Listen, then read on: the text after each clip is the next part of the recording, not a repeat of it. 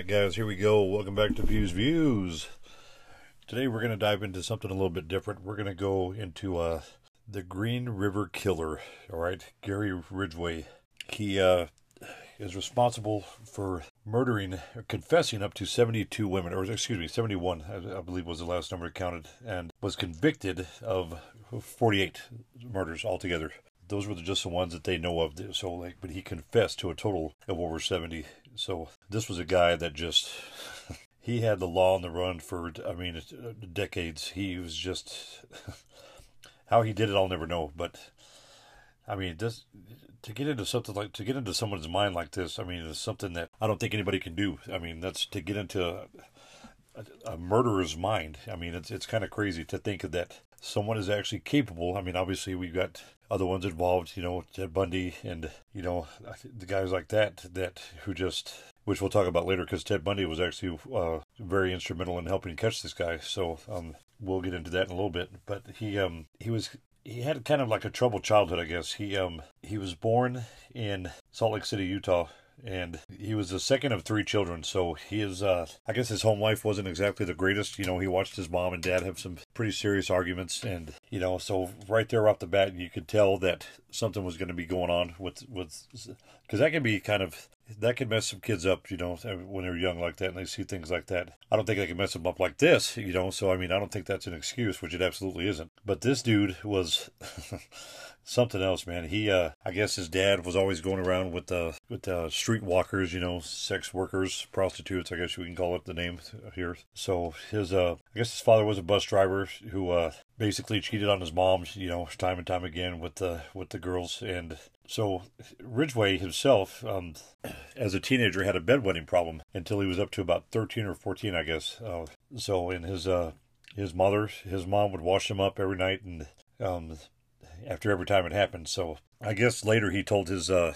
his defensive psychologist, you know, not even his defensive lawyer, his defense lawyer, he told his psychologist that uh, when he was younger, he had kind of strange feelings for his mom, which is kind of disgusting, but whatever. Um, that he had fantasized about killing her. So I mean, this this kid had, well, adult now, but he's seventy two now. He's still in prison, thank goodness.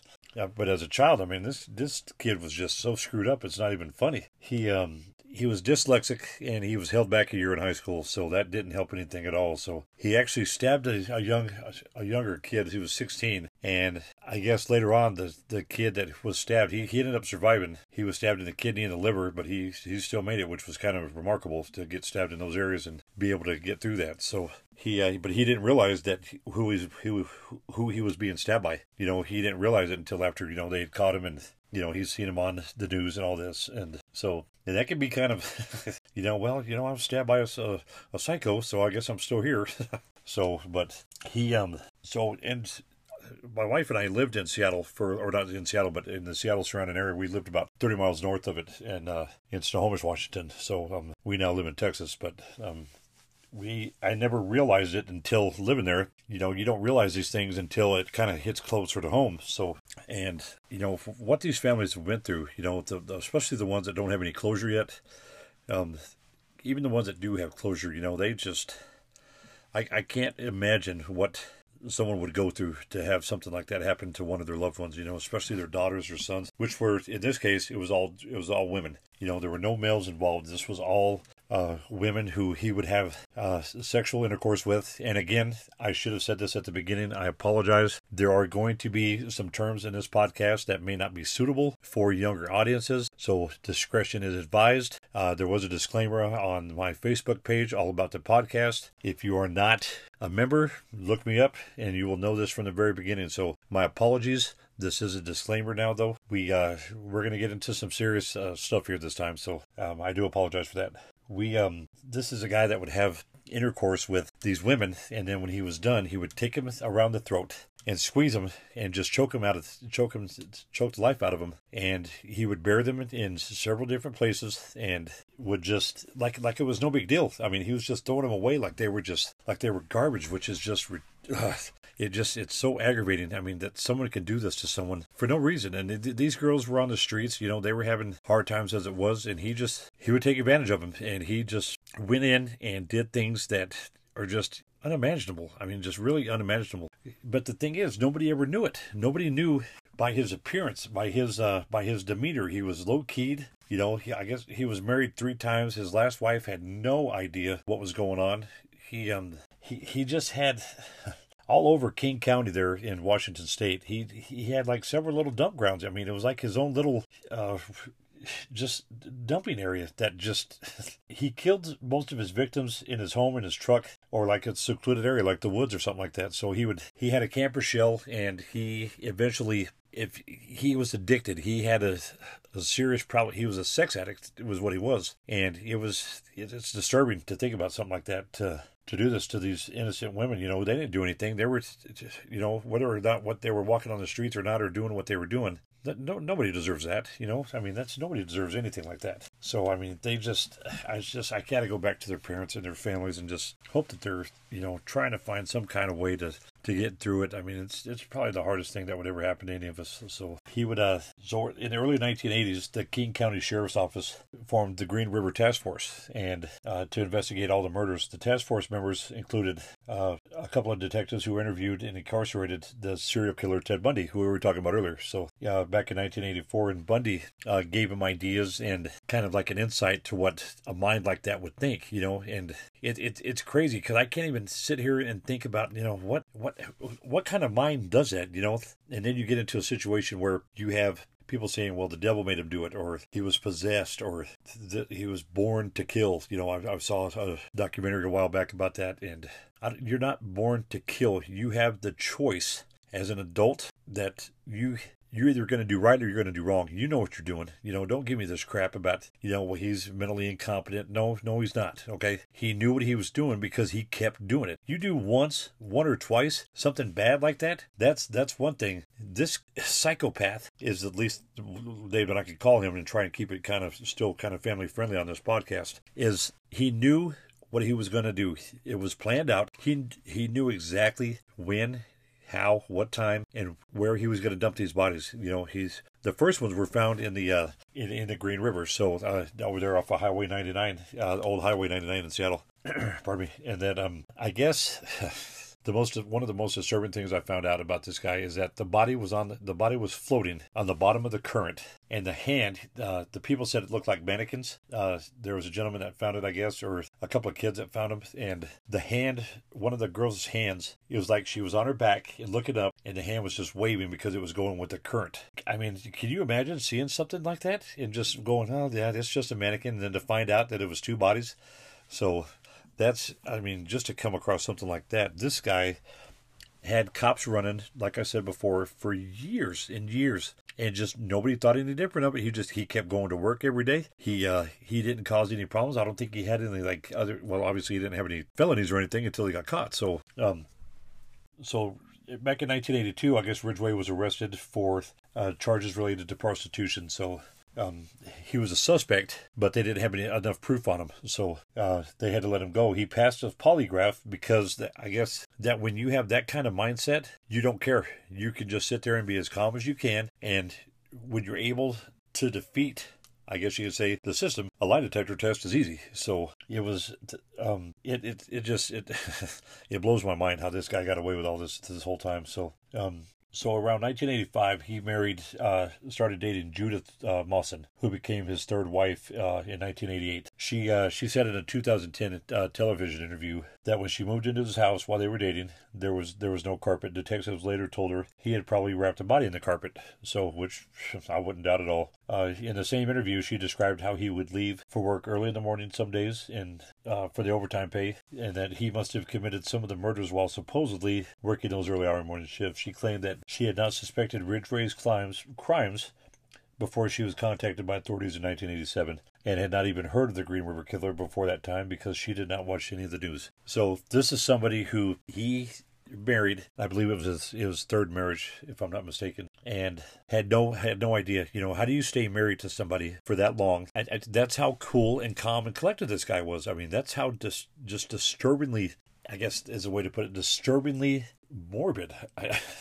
if that's if I'm using the right word, he, he just had no conscience. He just did not care. Uh, when the police would ask him where the rest of the bodies were, he would say he didn't remember, and then they would take him out. and He goes, "Well, there's uh, she was by that oak tree over there." They would go, and there she was, whoever one of his other victims. And I just I cannot believe for the life of me how someone I mean this guy could have been could have done anything if he was that good at hiding his feelings, hiding his emotions. This guy could have been a politician probably. So um with all due respect to well, never mind. so, um, while he was in prison, he was interviewed by uh, author Pennie Morehead and said while, she, uh, while he was in a relationship, that his kill rate went down. Well, good for him. You know, whoop de doo. That of, of all the 49 known victims, only three of them were killed after he married Mawson. So, you know, apparently he uh, maybe he was a little bit tired, you know, or just kind of decided, well, i maybe I'll just take a little break for a while. You sicko. Oh man, gosh dang, I just, I, I just don't understand it. I mean, so he, uh, they had taken some samples, I guess, that of a DNA and, uh, of, to get, and they ended up getting enough on him to, uh, have enough evidence to get his arrest warrant. He was at uh, he was working one day, and then you know, like I said, he would go to work every other day, and or excuse me, every day, and he just he came out of work, and there the cops were to arrest him. So I mean, let's. I don't want to get. This is the first time I'm doing a podcast like this, so I want to make sure that we all understand like where we can go from here because um, there's so many things that are just so wrong with this guy that he's still, you know, he's he's to die in prison and he should die in prison. You know, he should absolutely suffer to die in prison. My thing is that I've always thought about what these families go through, you know, and what is like a judge, like what I would do to somebody who did that to somebody's family, or a jury, or if I was a member of a jury. I wouldn't actually go for a death penalty. That's just my view of it, my choice. Because if something happened to somebody's family, you know, you're taking away the fact that somebody's never going to see the sunrise. They're never going to see the sunset. They're never going to see their children graduate. They're never going to see, you know, a flower bloom. You know, they're never going to see a, a high school graduation prom dance, you know, for their son, for their daughters. Um, so my thing is that I would let this man rot in a hole. He would have his literally bread and water for the rest of his life, and I would not allow, if it was me, his family to see him at all. Because why should they be able to see him when these poor families will never see their child again? You know, so I wouldn't give, I wouldn't let him see the light of day. You know, I wouldn't, whether that's inhumane or not. I don't care. So I mean, that's just the way that I would go with it. And uh,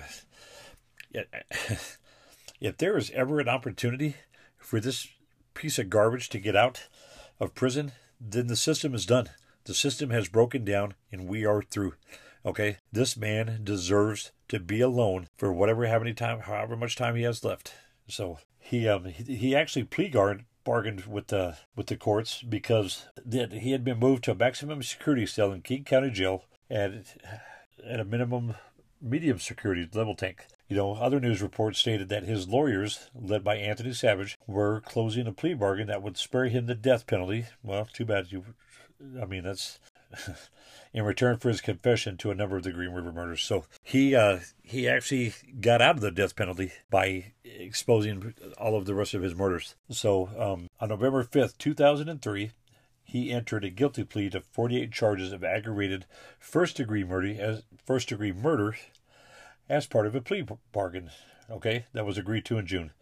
That would spare him the execution in exchange for his utmost cooperation in locating the remains of the victims and providing other details. And uh, that, we talked about this earlier about giving closure. So he, um, this sicko, had dumped the remains of two women near Portland. So he wasn't just in Washington State; he was up in Oregon too to uh, to throw the police off. So he um he was smart he was uh, just as slick as they come, you know, for something like this, you know, and just you have these murderers like Manson that you know that put together all these families together and did the Tate murders, and you know those guys were Manson wanted to start a, a race war, so that's going to be another podcast. So um, Ridgway should absolutely be.